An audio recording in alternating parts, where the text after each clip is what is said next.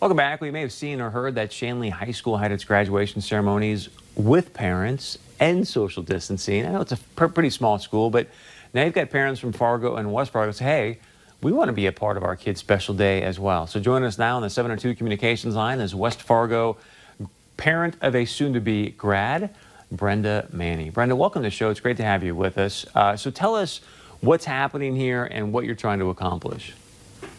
Well, Chris, um, have a senior that will be graduating out of Sheyenne, of course, and um, we were informed last Friday that uh, no parents will be allowed at the ceremony. It will just be the students and select staff, which was very disheartening after so many years of you know raising your child and being there through you know good, bad, and everything else. This is quite an accomplishment for these kids, and and for the parents as well, or whoever's raising these kids.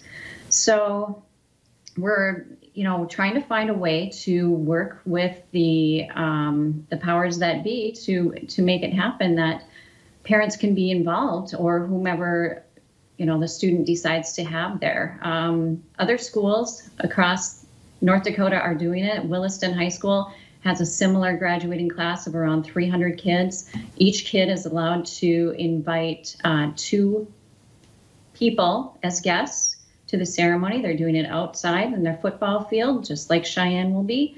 Um, but they're making it work. And Bismarck, same story, around the same size graduating class as Sheyenne.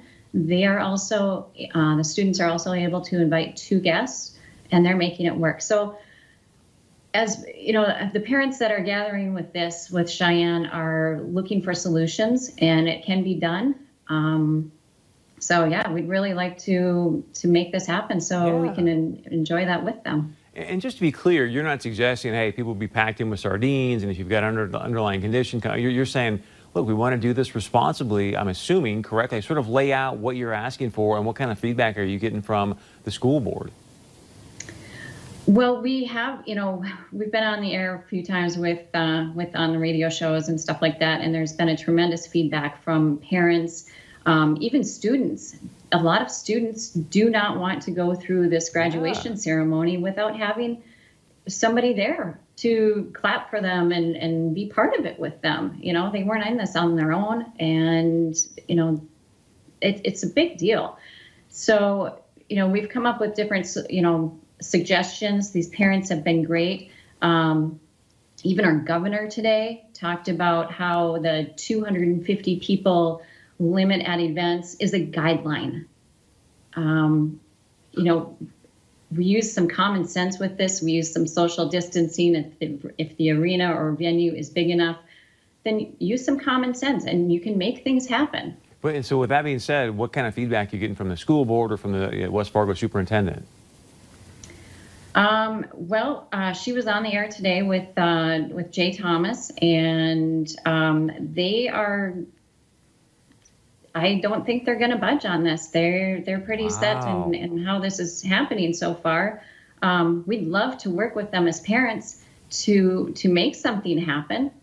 Um, and, and just for clarity for our audience, what you're saying is, hey, you know, just two people that can go, parents or and or a grandparent, social distance, wear wear a mask. Like you would do all the CDC stuff, correct?